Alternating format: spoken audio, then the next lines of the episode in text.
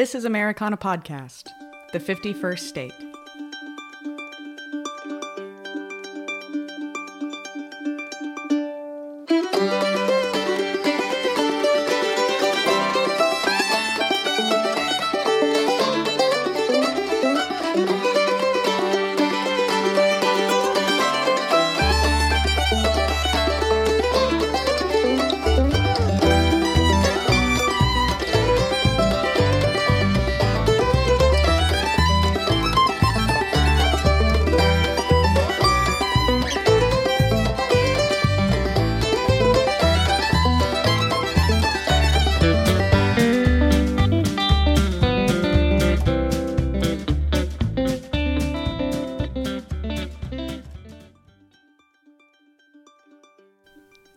Grand tradition of singer songwriters, one would be hard pressed to hold a conversation about the topic without bringing up the legendary Blaze Foley. Blaze Foley, originally from Arkansas, was a true rambler and eventually settled into the Austin, Texas music scene around the mid 1970s, playing alongside artists such as Gurf Morlix and Townes Van Zandt. His life, a testament to truthful songwriting with an everyman air, was unfortunately cut short on February 1st, 1989, when he was shot and killed. His limited exposure and the disappearance of many of the master copies of his records left enough space for a legend to form. And it seemed that only those who really had their ear to the ground would be able to recall Blaze's trembling baritone and loping acoustic guitar style. That was until January 2018. Adapted from author Sybil Rosen's novel, Living in the Woods in a Tree, Remembering Blaze, Ethan Hawke directed and breathed a new life into the tragic songwriter. Portrayed by Ben Dickey, a green actor and a well versed musician in his own right, Blaze Foley and his work were again brought into the light of the world. Today on Americana Podcast, The 51st State, Robert Earl speaks with Ben Dickey, a force that we here can only describe as the embodiment of the powers and sway of the universe.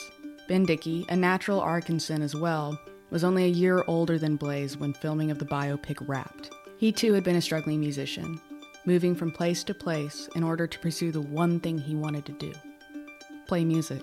The parallels between Dickey and his character are almost too uncanny not to suspect something mystical at work. From his heritage to his lifestyle to his music, down to, or in this case, up to his build, there's no one else who could have brought Blaze to life quite like Ben Dickey has. So join us as our host, Robert Earl speaks with Dickey about his acting career, his life, and his influences, and about his new record, Glimmer on the Outskirts, on the newly established imprint label Sex Hawk Black. I'm your producer, Clara Rose, and this is Americana Podcast, the 51st state. I'm going down to the Greyhound station, gonna get a ticket to ride. Gonna find that lady with two three kids and sit down by side. Ride until the sun comes up and down around me about two or three times. Smoking cigarettes in the last seat. Try to hide the sorrow from the people I meet and get along with it all. Go down where people say y'all. Sing a song with a friend. Change the shape that I'm in. Get back in the game. Start playing again. It's Americana.com, 51st State, and our guest today is Ben Dickey. And I uh, want to talk to Ben about his music and his fil- film career and um, all the uh, things that have brought him here today. We're here at Collings Guitars doing our broadcast tonight. And so um, here we go. Let me talk to you about a few things. Number one, uh, Ben, I wanted to tell you that I really loved that song uh, at the end of the movie called uh, Blazes and Sybil's Lullaby. Yeah, well, thank you very much. And that's a song that you wrote. Uh, yeah, when when I first met Alia Shawkat, who played Sybil Rosen, Mm-hmm. we were in New York in September. We started filming the first day of December, so we were kind of just meeting, doing some readings, and just you know, Mm-hmm. Right. looking at chemistry. And she and I had great chemistry, became great friends really fast. But that night, we all went out and saw Minnie and Moskowitz, uh, Cassavetes's film that Ethan really wanted us to see together. It had like a spirit, a spirit he wanted to inject into Blaze. and I confessed to Alia, you know, she was just, "How you feeling?" And uh, know, so nervous, you know, like like ridiculously nervous. And I'm a musician and performer, and you know, you I always get nerves playing uh, on stage, no matter what it is. But this was a particular different nervousness because it was entering. It was a new job. It was a new field. It was a new adventure. It was all these things, and. uh she said, "Look, I'm nervous too. I was really, really nervous to meet you. I was really, really nervous to like meet Ethan, and start working, and, and I'm nervous sitting here talking to you right now." And she said, "The, the trick is to use it, right?" And I know what that means, you know. Like uh, I was like, "Right, right, right." So we went and saw this movie together, and uh, had a couple drinks together, and then we said our goodbyes. And I went home, and I, you know, just just allowed myself to write a song to sort of like use those nerves in an actual way in the moment. And I wanted to write a song because I was fond of Alia, and I'm we're we're really really close friends now. But I, I felt I felt the pressure of of uh, being Blaze and Sybil and like protecting that bond on screen. And I wanted to write a song that would protect us. That's really what I was doing. I had no intention on sticking it in the movie. I was gonna really just write it and see if Alia wanted to record it with me on my memory on my little, you know, memo pad on my iPhone. So I wrote it just to do that and to get rid of my nerves and kind of put this like some sort of protective aura around us where we could like hum that song together and you know like it would be something that was for us, for Ali and I, but also for Blaze and Sybil. So that's how it came up. So Ali and I kind of hummed the melody uh, throughout the movie, and Ethan was always like, "What is that?" and he finally found out that I'd written this song. And he was like, "Oh God, that's great! You know, I want to put it in the movie." So that's how it came about. Mm-hmm. It's a it's a beautiful song. Yeah, and, thank uh, you. Did did you know that Alia sang when you started? I mean, the first meeting we had, you know, uh, she had done this movie where she had she was in a band and she played bass. It was like this like funny horror movie where she was being attacked by, but she was a, played a punk band that had like crashed at a house that they shouldn't have crashed at. But uh, we were visiting, and I, I, had played. We had done a couple of readings, and I had played a couple of Blaze songs just to kind of let them know, like, I may mess up this other part, but I can do this other, you know, I can do this music thing pretty good. So we all sat around and played, and I handed her a guitar just to see if she. I was like, I saw that you played bass in this movie. She said, Oh, I learned like four songs. I don't know how to do it. And she said, But I do sing. So we just messed around and sang a couple songs, and that's when it dawned on me. I was like, Well, that would be fun almost like an acting exercise to learn a song that's ours. Mm-hmm. You know what I mean? And then like we would just kind of hum it together, and we were shooting in a treehouse where it was cold, so we would hum the melody together. And the way that we recorded it, she never really knew the words because I had, I mean, I had only played it for her once with the words, but I taught her the melody. And the recording that's on the record, like literally, we rapped that night, and we had a, a pretty nice field mic um, that we were using to record everything. And then they were recording Alynda um, Segarra recording Lucinda Williams song, and I was like, "Oh yeah, we should come sit down with me real quick." And we we passed through it once, and she I had lyrics in front of her, and we went and did it, and that's what's on the record. Wow. Yeah. So it was like really like pressure's on, but it's also we were like rapping the movie, and there was emotions about that. Mm-hmm. There was something captured in there that was pretty magical. Uh, it's a real standout. Yeah, really, thank you very much. Really thought, it, thought it was beautiful. Yeah. When the wind don't blow, I find your face in falling shadows. I need you close to me for my rhymes and riding rainbows. Glide on earthly byways, but you can't come home. Or you could stay with me for a little while. You know that home is wherever you are. Let me ride the lonely miles with you.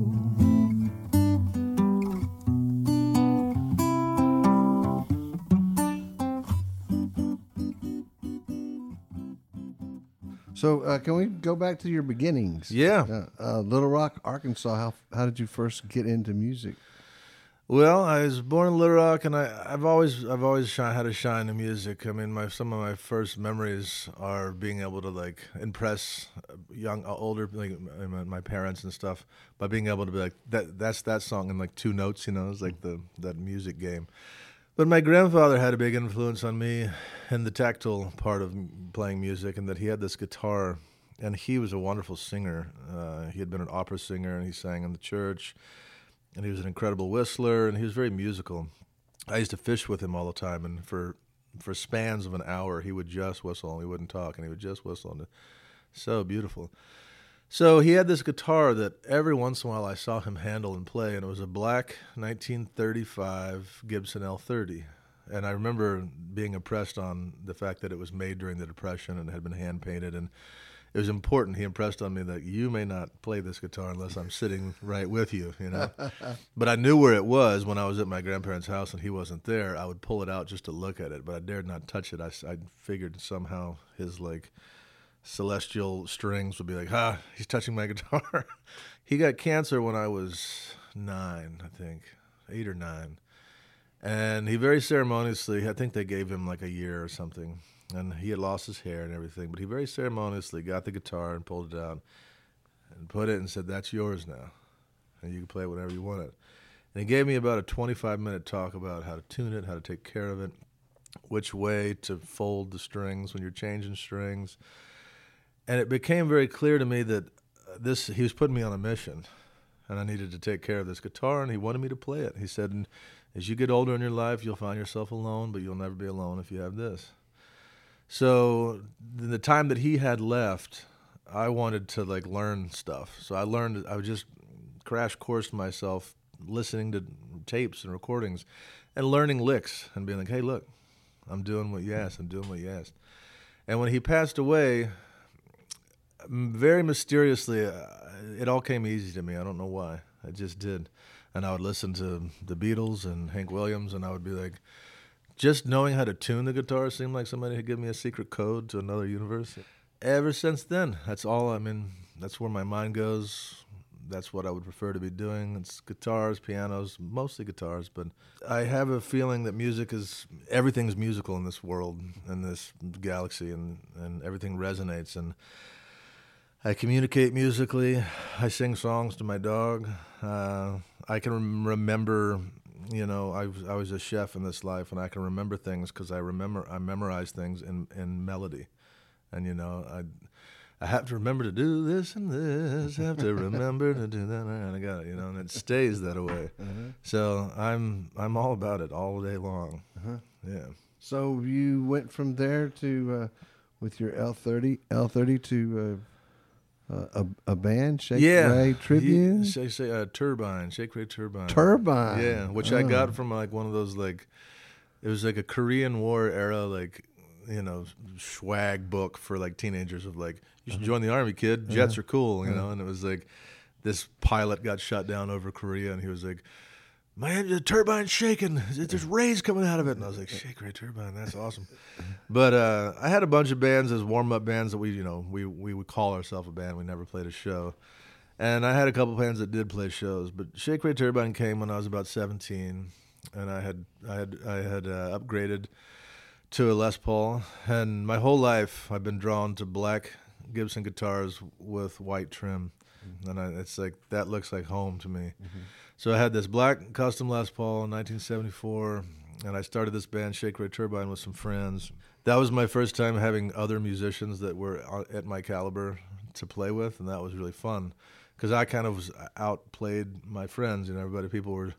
I had had the whole Zeppelin catalog and like most of like Hendrix's stuff, kind of like in the ballpark and that's what I wanted to do. And so these guys that I started playing with could keep up, and and it was great fun. And we put ourselves on the road when I was about 17 or 18, in this very like rich punk rock community.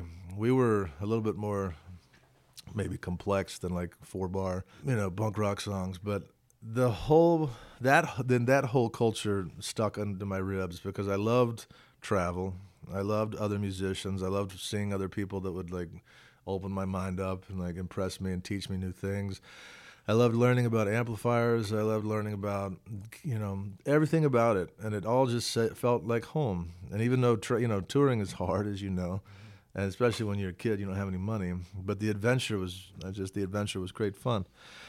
So I've been addicted to it. You know, it's my way of being. It's not the easiest thing to maintain. You know, like uh, your life. And uh, at 39, I made this movie about Blaze Foley, and for the first time in my life, I'm able to just play music and travel around so far. You know, if you're out there playing music, the trick is don't stop.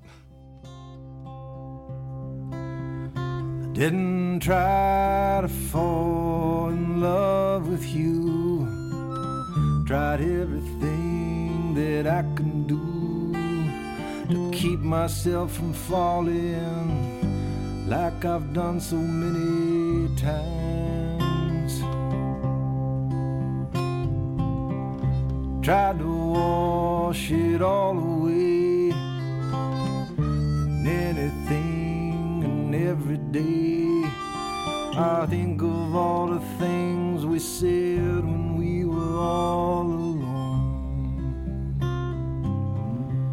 I saw daylight in your eyes.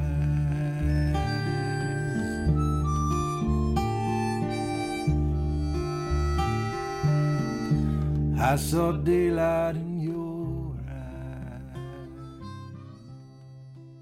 So, did you feel there was a connection of being 39 when you made this movie, and Big Blaze, time. and Blaze being 39 when he yeah, passed away? yeah, you know, there, those kind of things where you're like, you know, I'm from Arkansas, so is Blaze. Right. My dad moved to Georgia, so I spent a lot of time in Georgia, about 40 miles from where those guys were living. And then, Really?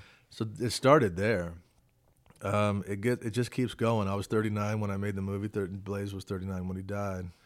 Um, it goes on and on. I mean, um, when when Alia skyped with Ethan, because you know we only we only had one choice for Sybil and one choice for Townes, and they both said yes. Wow. And Ethan skyped with Alia, and I, I nervously like walked around the block because you know we were like, I wonder if this is going to work. And she said yes. She left that little Skype meeting and went to a lunch with her agent and a woman who she had first acted with when she was a kid that she remained close with. She told them about this interesting project. She had just been pitched by Ethan Hawke about this guy, Blaze Foley. And her friend that she had worked with in the past, that was about her mother's age, went in her bag and pulled out her phone and sent, showed her a picture of she and Sybil at the beach when they were teenagers. She had gone to high school with Sybil, and they had just reconnected over the like last ten years, over like the 40th anniversary, 50th anniversary. And she, she everybody got teary, you know. So those kind of things continue to happen. Just strange, weird occurrences. So there's affirmations keep happening, and then when when they're happening, when you're working on it, you can't let it overwhelm you because mm-hmm. it's takes your breath away. But it continues to happen where, well, of course that was meant to be because look at all these ties, you know. Right. Yeah. So when I was, you know, when I turned 40 in 2017 after we wrapped, I clocked like, wow, I'm now older than Blaze was. You know, you didn't make it there. Right. And then when I saw myself on screen as Blaze, it was because I didn't watch any dailies when we made it. All those affirmations sometimes like tidal up and hit you, Mm-hmm. and it really does take your breath away. Mm-hmm. It's really moving, but it can be overwhelming where you you don't want to make a false move and and mess up this current that's mm-hmm. carrying you. You know. Right. Because I feel so so grateful to be involved in it. I feel so lucky that Ethan had the confidence to put me in that position and that Sybil Rosen was open her heart, and Sybil and I are good friends, and all these things propel you forward. So it starts to make you be like, don't make a false move, so you don't Right. end this positive energy, you know. Right. Right. So it's wild, man. Sitting by the road, going nowhere. Oh, but I get there somehow, some days, way I know. Sitting by the road, looking at the sky. Wondering where do we go? Why do we die? What did I say? Did I really try? Just sitting by the road, not a doubt in my mind. But if you believe that, you believe anything. Staying when it's nice, out when it rains. What's bad about that when you're sitting by the road?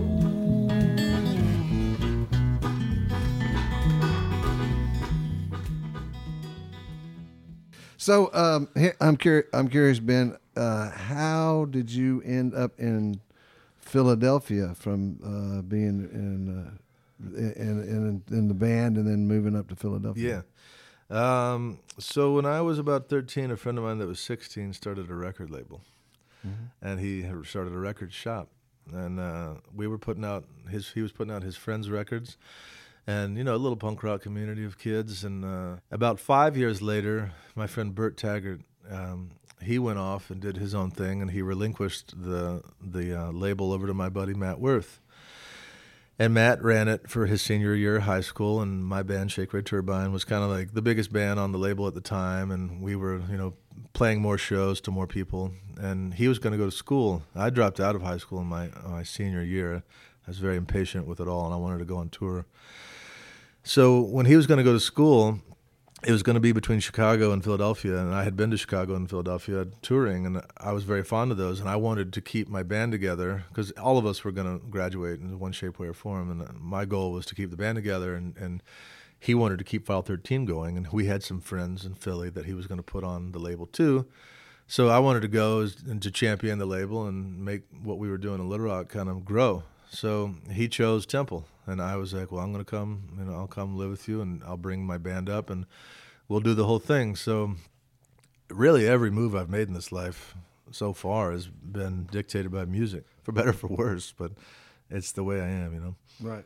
And music was uh, your connection with e- Ethan. Is that? Yeah, is I mean, that w- works? so how we met, uh, Beth over here, her good best good friend growing up was a woman named uh, Ryan Shawhughes, and Ryan Shawhughes fell in love with Ethan Hawke, and uh, when we found that out, you know, I, I knew who Ethan was, and I was fond of what he did, but when we found out he was dating our friend, we were like, well, we better make sure he's a good guy.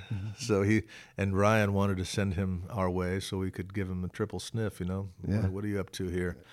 and uh, I immediately took a shine to him, and because he's from Texas and I'm from Arkansas, the first things we talked about were like, what cafeteria did your family used to take you to? You know, what barbecue did you have? And then that was my like sniffing process. I was like, oh, this guy's all right.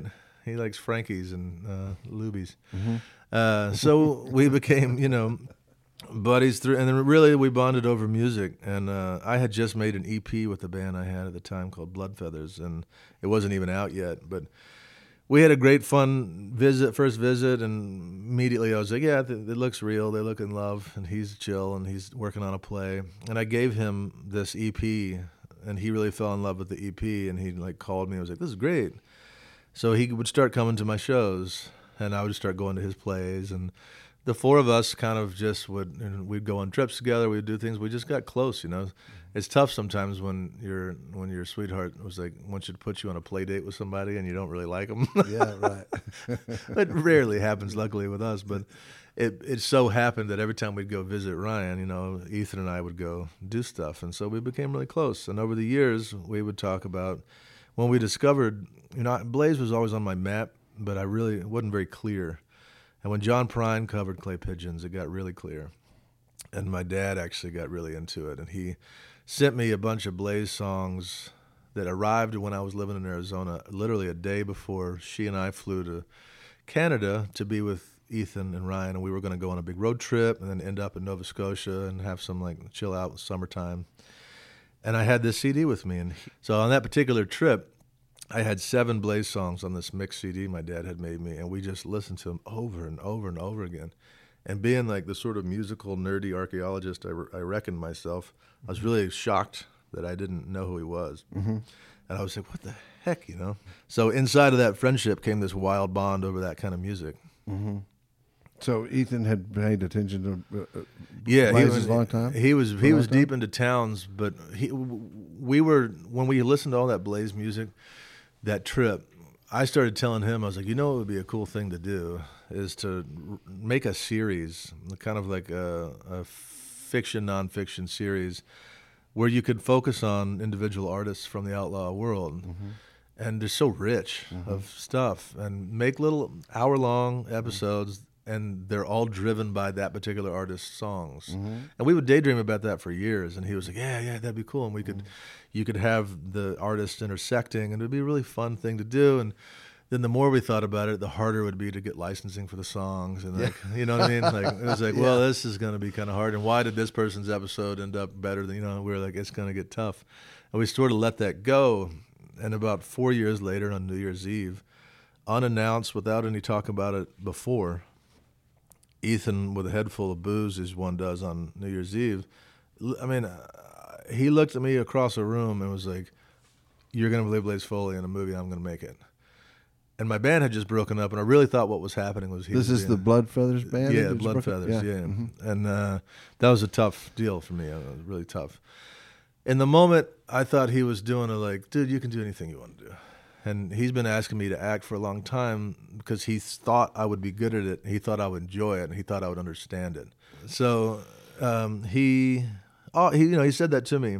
As here it's New Year's Eve. He woke me up on the first day of the year at like nine, and it's freezing cold in New York City. He's like, "You want to go for a walk?" I'm like, "No, I'm, I'm just getting introduced to my hangover, and I don't, I don't want to go to a walk." So he made me get up and go for a walk. He's like, "I'll buy you a coffee and a smoothie." And he just was like, "Do you think you want to do this? Do you think you could do? I think you could do this. I think you could do this." And I love him, and he loves me, and I, I could tell he was serious. And I was like, I, "Maybe, you know, I, I, I would try, certainly try, but I didn't know what level he meant. Was this going to be in New York with a handheld camera, and there was going to be the two of us?"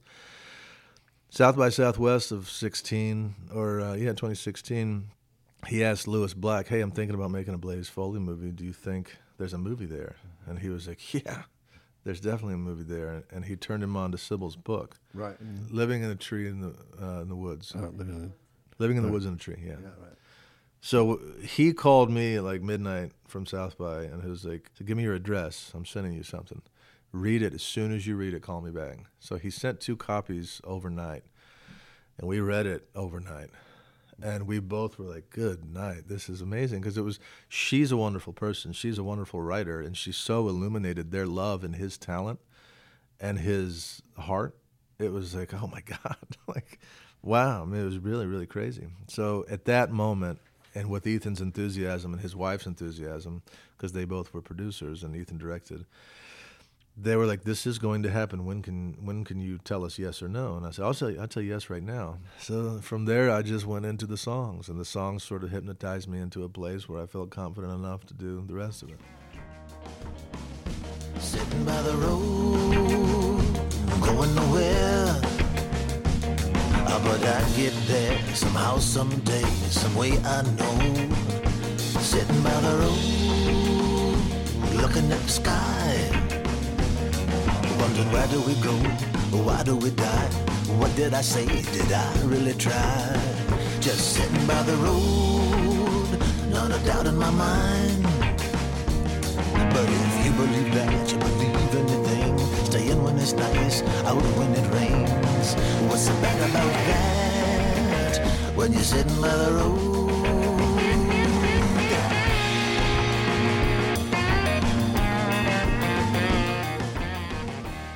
I want to ask you about one of the things that I thought was really impressive about, uh, and must have been difficult. Don't, maybe it wasn't difficult for you, but his whole physical uh, appearance. I mean, I, I thought you n- knocked out. His voice was great. Yeah. voice is great, and the songs are great, and and the uh, you know the cadence of how you worked through that. It Yeah. just sounded w- wonderful. But what I thought was must have been really difficult was that whole how he kind of had that vulnerability because he was had polio and he Yeah. kind of had that limp, but he also kind of came in like a giant bear at the same time. How did you manage to pull that off? And what did you watch to, or who told you, or what, what so did you uh, the, you know, as many videos are there out there with Blaze, he's never moving. Yes, he's, right. he's never up and moving. I looked and looked and looked. yeah, So Sybil Rosen and I were were email pen pals for like two months leading up, and she came to set. She was at set every day, and had a huge presence, but that was the one thing I couldn't figure out. So the literal physicality of his movement, she totally pantomimed for me, and it was like. It was like because I had come up with a limp that I was working, uh, you know, that was way different, and she was like, mm, "It was more, it was more kind of more simple." And the one thing that she kept saying that whenever he was in a room, he was rooted down. Mm-hmm. Like everything, he was like when he played, he was rooted. When I play music, I'm very I move around a lot, mm-hmm. you know. And his whole thing was like he was rooted, and that gave him tremendous strength. His he was always she was like he was always vulnerable. He was always shy, but he was wildly, you know, if he felt like somebody was in danger, or if he felt like he needed to protect somebody, he would be a different. He would move quickly, Right, and right. and uh, so the the combination of those adjectives and then her her moving around, okay, I can feel him. I can see him a little bit, and I'm I'm already a big guy. I'm you know I often find myself uh, in the way.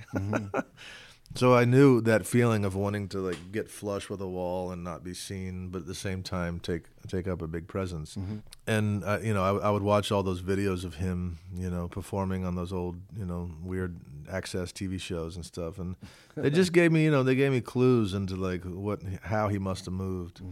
So that's how it all came together. I, I I was impressed because I, I knew I knew Blaze. I played some shows with Blaze and, Yeah. and had some some experiences, and really uh, when sort of about halfway through the movie when he sort of starts becoming more of a star and he's got that go- going. Right, right. You- you- that was like when I went, oh, there's Blaze. There he is. was- Yeah, that's I appreciate fantastic. that. I mean, it was really, uh, you know, I, I, I thought uh, very impressive to be able to capture his movement and Yeah. the way he was because that was important. Um, how he was, I think, it was uh, made made made him somewhat special. He, you- someone uh, someone told me um, said a similar thing. Like, you know, the movement you got right. She said, you know, with Blaze, I would be, I'd drive down South Congress and he'd be ten blocks away, but I could see his frame moving, and I'd know it was him. Yeah, So you know, sun to his back or whatever. You know? I, I, absolutely. So you you know you also got to work with uh, uh, Steve Steve Zahn and Sam Rockwell and Charlie Sexton. How, how was it working with these guys? Well, I mean, Charlie uh, has been on my map since I was a kid. You know, um, when he was doing his stuff with Bowie, and when his first record came out, and I was always fond of what he did. I remember reading a Guitar Premier magazine at the age I was about twelve. They had an interview with him and said he had played with Jerry Lee Lewis on stage when he was 13, and I was like, "Oh shoot, I only have one more year to do that before he's, you know." so I'd always clock this guy that was about nine years older than me that was doing his thing. So, uh, and when he joined Bob's band, I was jealous of Bob, you know. Uh, Steve and Rockwell, you know what I mean? you were jealous of Bob in a different way than anybody else has been jealous. Yeah, yeah. I was like, man, you get everybody, man. You know, because I like G.E. Smith too, and I was like, I was follow, I would always follow who Bob would rope in, and I had this sort of like you know fantasy version of how those meetings went, like you know how those things. And he got Charlie, and I loved "Time Out of Mind" that Dylan record, and then Charlie joined the band, and I was like, well, the next record's going to be crazy, you know, Love and Theft, and that's one of my favorite Dylan records. Uh, when Zahn and Rockwell showed up, those boys were in character as those oilmen the whole time, with the goal of throwing me off, making me uncomfortable. Really? Yeah, and, and they really were. And uh, Linklater, I knew, and he's a sweetheart, and he and I enjoy each other's company, and. Uh, he was he was just funny. I mean, he was he was so proud of Ethan being on the set, and he was just he was like really giddy with the whole project. But Steve and uh, Sam were in character messing with me constantly. and when they first meet my character, both of them were were they had a bet. I don't know if they had a real bet going, but they had a bet between them going to try to get me to laugh or break or something because they were you know Steve was had chaw the whole time that character. He was blowing it in my in my face and just belching on me and doing all this stuff.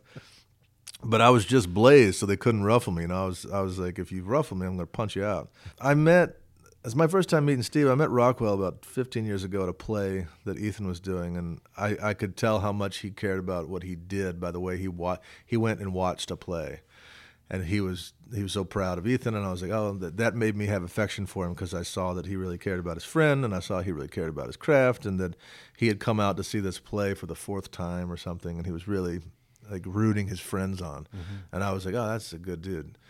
But they came in and made it. You know, they raised hell. They had their they had a lasso with them. They were out lassoing people. During, you know, during the in betweens. But they're all the, all three of those guys I revere, and I think that they're aces at what they do. So I took it really seriously, despite all the shenanigans. You know, I was like, you know, Rockwell's got an Oscar the next year, and, and he deserved it. And they, after we wrapped, both of them came over and just gave me warm words and said, "We know we'll see you again," and which sounded like encouragement to me. So that was a big deal. Yeah.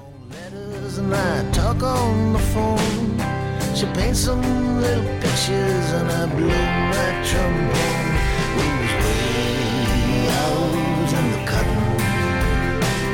We was way out in the cotton.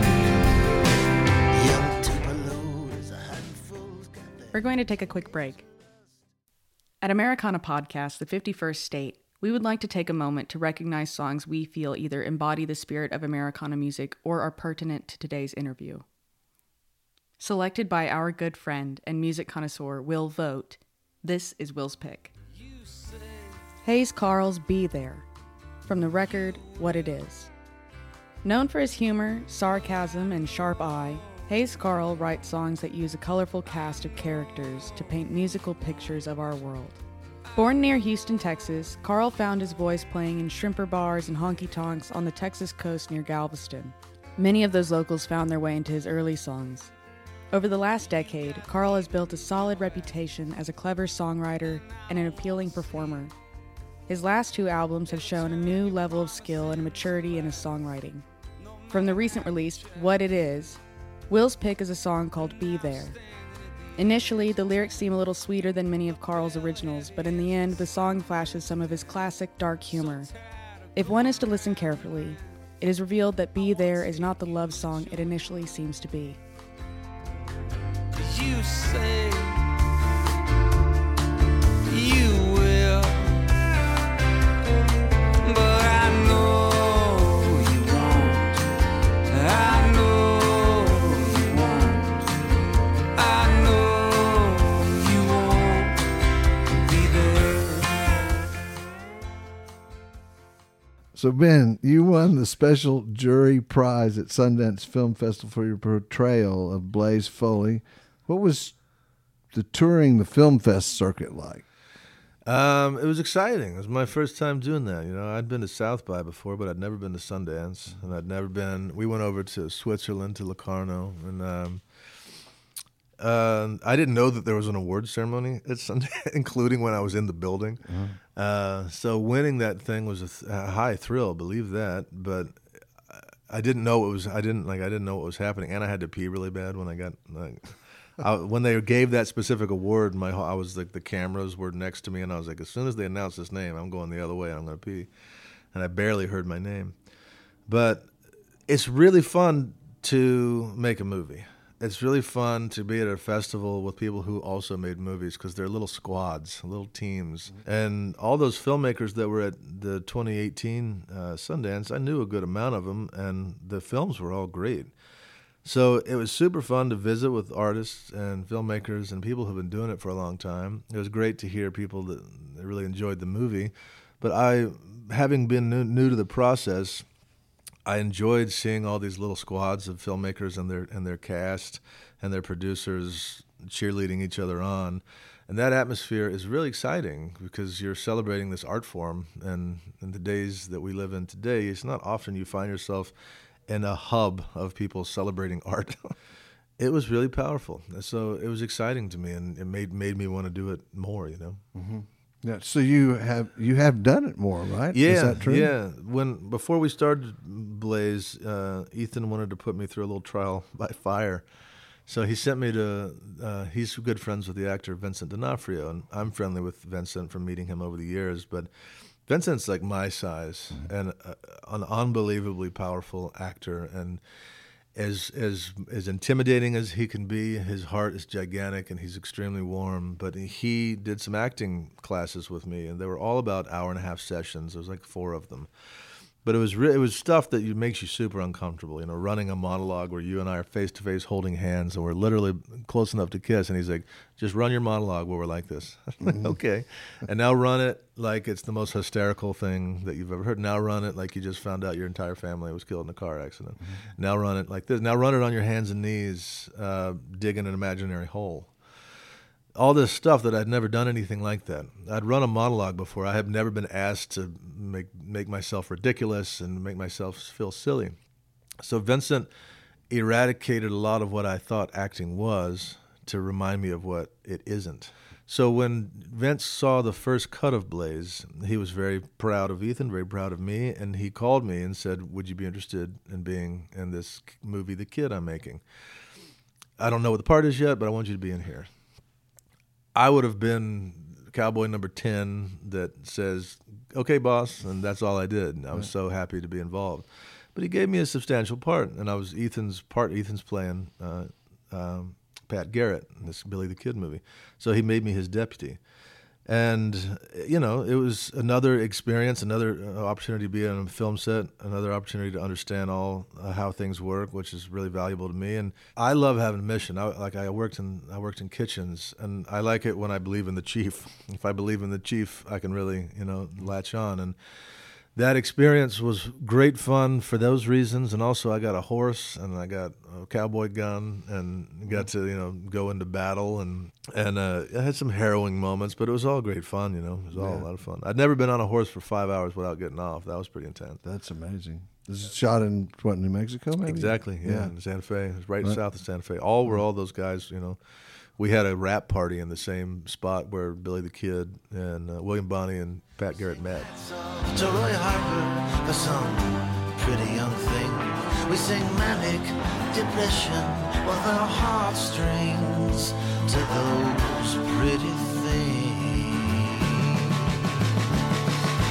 We're gonna jump on the 20, motivate to Dallas town.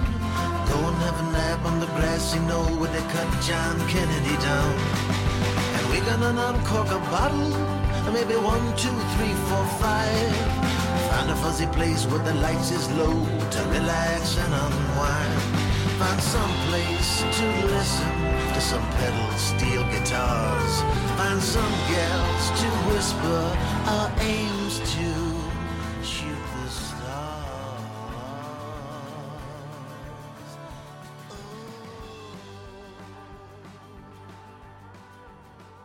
So let's go to your music. You you've made a you made a record at at that time uh, somewhere 2016. Yeah, 17. 17. So uh, we wrapped the kid in November, and then I. You're a busy guy. man. yeah, yeah, yeah. All of a sudden. you Yeah. know? Uh, and then Charlie and I talked. Lewis Black um, was like, "I'd like to produce a record for you," and and, and you know, Charlie would be my first pick if, if if I was picking, and I was so excited that Lewis was was wanting to you know give me this opportunity because he was like, uh, "We're gonna make a good one," you know. What do you? I think do it here, and I, of course I wanted Charlie, and Charlie's into it, you know, and so Lewis facilitated this kind of fantasy situation where I got to come to um, Austin and hang with Charlie because Charlie and I are good friends now, and be at Arlyn Studios, and I've known about Arlen for a long, long time. And uh, this is a, a glimmer on the outskirts. Ah, right. Yeah. The one that's coming out. yeah, the in one that's March. coming out. hmm Right. Okay. And we were going to put it out last summer, Uh-huh. but we all decided we didn't want to put it out versus Blaze. Right. Like, I didn't want to like do double press Sure. all, you know. Right. So I was happy to wait. Uh, but December like first through like 18th of the seven of 2017, Uh-huh. we uh, we made the record, and it was really just a dreamy situation. I sent all these demos to Charlie, and he sent them on to some musicians he thought would work. So everybody knew the songs when we got started. and Right. We didn't have to do any rehearsing, you know. And my songs aren't too tricky, so those guys were pretty tight. And Charlie was the musical director and the producer, and played guitar and played percussion, and like he he really listened to my demos with a sharp ear and knew what I was aiming for, and he Right. lifted it up way way up, and it was Right. super super exciting. Right. How- So how many people played on this record? I mean, did you do Uh, bass, drums, keyboards, that kind of thing? Yeah, we did. So the first three days on the floor, we had bass, two guitar, drums, and then we brought in Bukka Allen, who played keys. Yeah, I love Bucka. Me too. Yeah. Mm-hmm. me too. He brought wonderful energy to the record. Uh, and we did three days on the floor, and you know, then it was overdubs after Uh-huh. that. And uh, John Hardwick is a slide player, uh, pedal steel player, who came in and did absolutely magic work on two songs. And every single day, going and working with Charlie on on these songs that I'd put my heart into, and listening to them grow up and into these things I hadn't imagined yet was so fun, so wild. You know. Right. Glimmer on the outskirts. Yeah, glimmer on the outskirts. And there's a is there a single or a uh, emphasis track? On, on Uh, we have a single out right now called "I Think It's All Different," Uh-huh. and that's been we kind of did a soft release of a couple tracks in September, Mm-hmm. but now we've kind of re-injected. Um, I think it's all different, and that's out there being played on XM and FM, and I'm in higher cotton than I never imagined, and whatever happens next, you know, I'm just happy to be here. These are all written over a period of time, or were you, you um, kind I think sequester yourself and write yeah, 10 my songs? my default setting is songwriting, so like they're always Mm-hmm. I've always like as we're talking, I'm hearing like little things and I'm getting ideas and I'm moving ideas over to don't forget this zone of my brain.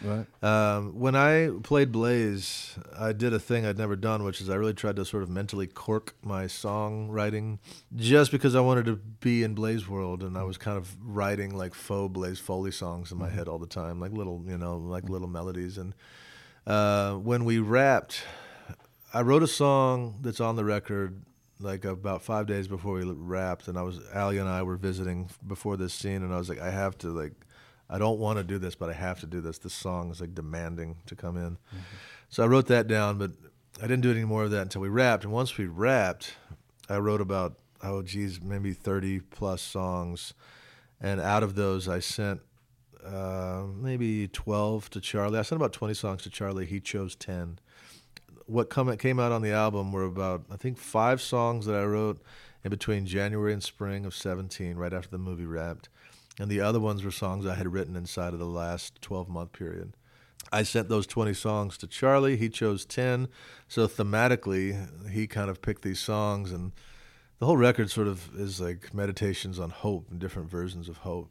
And I discovered that kind of like after we started making it. I was like, oh, the ones he chose all have these kind of like different themes. So newer ones, older ones, they all had that same resonance of like hope in the sense of uh, everything's gone to hell and hope arrives, or I've got that's be the title, "Glimmer on the Outskirts." A Glimmer is on the that, is yeah. that that's what reflects? Yeah, you know, and th- th- that title kind of came to me over the notion of like a fistful of dollars kind of situation. You know, you know, like uh, you know, we need help. There's no no help is coming. No help is coming, and then the shine off of the glint of a gun belt mm-hmm. over the horizon. Mm-hmm. What was a glimmer on the outskirts? You mm-hmm. know.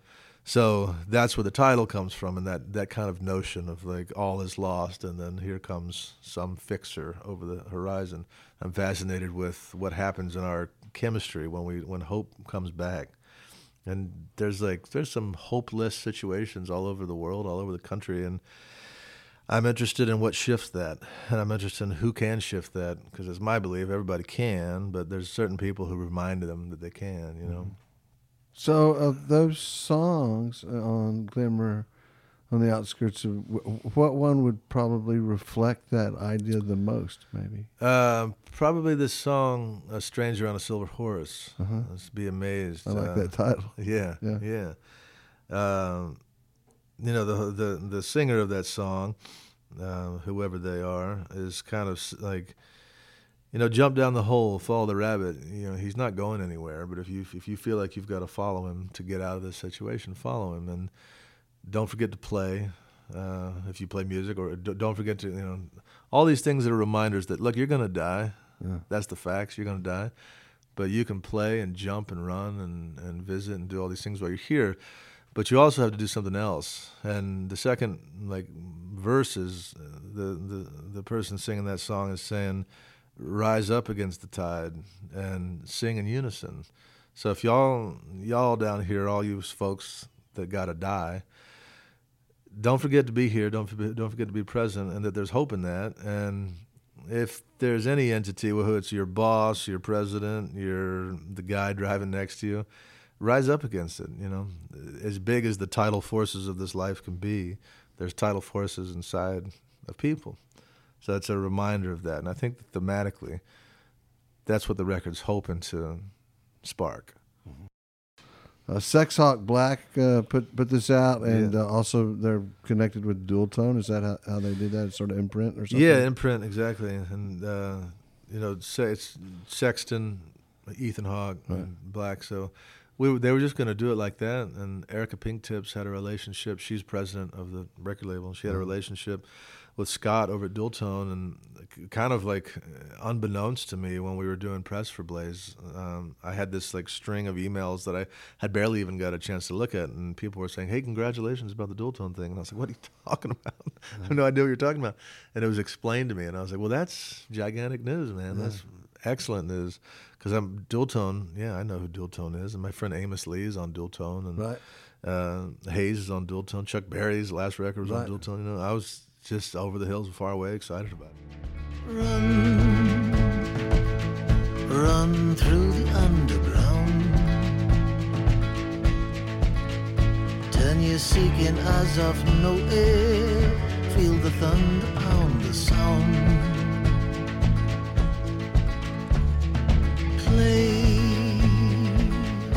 Play, the maple and the pine. Play the great star early out beyond the western sky. You can't give if you don't fly.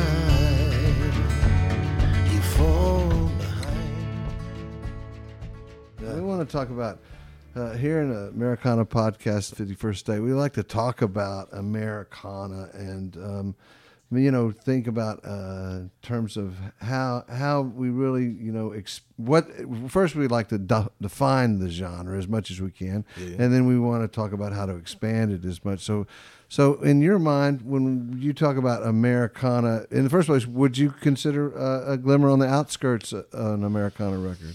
Um, I think Americano applies partly to it, um, where it's coming from. I mean, when I think about Americano, it spans it spans pretty wide. You know, it's what is what's American music? What does that mean? And uh, what Americana is, is? Is it just folk, or is it the intention of words, or is it the way you arrange things? And what what discount? Like what what is something that somebody would say? Well, that's not really Americana. And I think it's a you know it's it's cerebral. Like wh- wh- which one is it? Um, mine, I think my this record has a little bit more uh, spaciness to it, and what I mean by that is like I love echo. I love uh, I love kind of weird warble and modulate modulating sounds that maybe won't be present in what some people might define as uh, Americana music. I think some people define it as country western ish acoustic guitars, mandolins, Yes. you know, Yes. that kind of thing, which I think it is. But I think at the same time, it can be, you know, I think this record dips into it for sure. Um, I'm I'm always I'm always a little allergic to genre definitions because I feel like every single person has a different version of what that is. Sure. Uh, you know, people will say, "Well, Blaze Foley, he wrote uh, country western music, and Ben plays a little bit more folk." And I, well, what does that mean? like, you know, like I like I, I always like to challenge that, but I I love all the artists in that world, and I love all the energy that Americana um, rewards um, songwriters that have something maybe even just to whisper versus something to roar. Right. know? Right. So if someone you met on, say, an airplane or an airport or something, they ask you, you know, Ben, what, Yeah. what kind of music do you play? What What do you answer? I like to say How rock you and answer? roll. I like to say rock and roll Uh-huh. because my definition of rock and roll is a lot of stuff. Uh-huh. know, it's Led Zeppelin, it's Buddy Holly, Mm-hmm. It's um, you know, Lightning Hopkins played the blues, but he was playing rock and roll to to a degree. And you know, I love four four time, and I like. Uh, I like bar chords and I like Chuck Berry, you know, and uh, I love guitars, you know.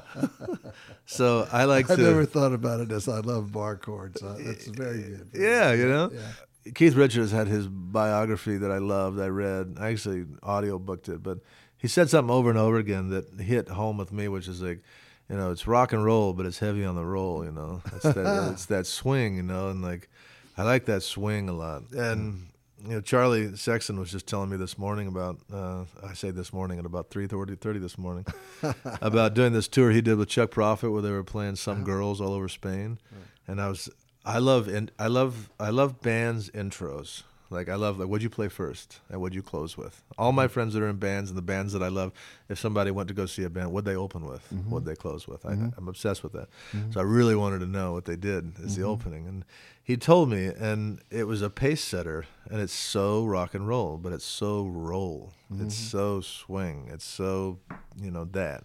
So I feel like I'm in there. I feel like I'm in rock and roll world, and I do sing songs slow and low and finger picking songs, and I think that's part of the whole lifespan of rock and roll as an entity. Is that at times you're in a kitchen with a friend and you're talking soft, mm-hmm. and at times you're in a car with all your friends roaring down the road. You know, mm-hmm. so on a rock and roll record, you can have the big Titan song with the big guitars, but you can also have the sweetheart songs with slow. So that's where I say I'm at. Yeah. Heaven could be heaven and hell could be hell. All time torn asunder, reminiscing in an old hotel. Hey, alright, look to the south, rising like a river full of cotton mouths. It's hard to deny that you've been hoping for the road to wash out.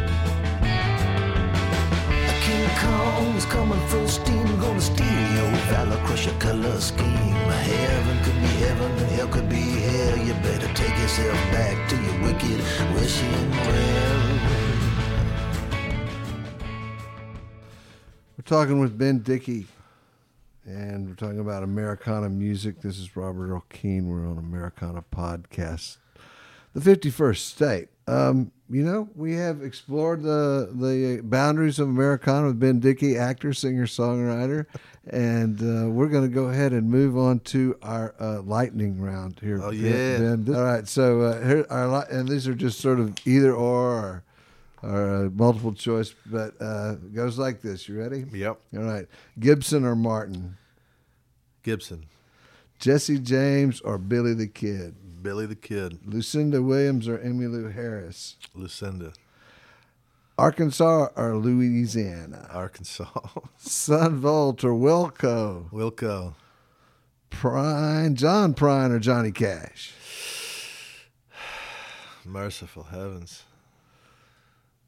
I'll say he can answer quickly. Johnny Cash. Well, this is the only one. You know, there's no right or wrong Oh, here, I Ben. know. Johnny Cash. Johnny Cash. Well, he's a fellow Arkansas guy, right? Yeah, yeah, I'm, I'm related distantly. Yeah. Is that right? Yeah, Really? yeah. My my aunt did some research, and it's you know, it's true, but it's pretty distant. Yeah, I understand. I understand. All right, Game of Thrones or Breaking Bad? Game of Thrones. The Ryman or the ACL Moody Theater? Give me that Moody. All right. Uh, David Bowie or David Byrne? David Bowie Singing or acting? singing. Pulled pork or brisket? Mm, pulled pork. Big dog or little dog? Big dog. Little Rock or Big Spring? Little Rock. Stax or Motown? Ooh. Mm, Stax. Duct tape or Gorilla Glue? Duct tape. All right, here's a few more. This is this is our remaining uh, lightning part of the lightning round. But we here at Americana Podcast want to come up with a better name for the B3 because we feel like that that's really holding the magic of the B3 Yeah. down. So. Uh, there, so what would you call the B3 if you were to, if someone said, okay, Ben, it's your turn to rename the B3? Galactic Thrummer. Oh, we, I I think that jumps right to the fir- right to the top right there.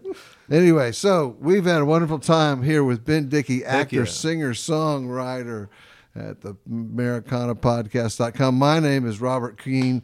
Thank you so much. Thank you, Robert. This We are. Oh, by the way, we are at Collings Guitars. Yes. Collings Guitars here. Do you have a Collings guitar? I want one desperately. Yeah. yeah, well- I, I fawn over Charlie's all the time. yeah, go talk to Steve. So.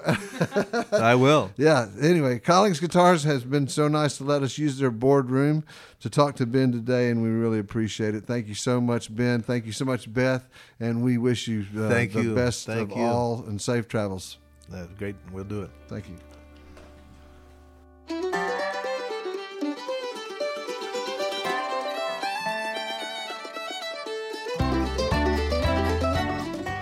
At this time, we would like to thank our host, Robert Earl Keen, Steve McCrary and Collings Guitars, Erica Pink Tips at Sex Hawk Black, and our guest, Ben Dickey. Americana Podcast is brought to you by Keen Productions. Edited and produced by Clara Rose, mastered by Pat Mansky, with original music by Kim Warner. Until next time, let the music play.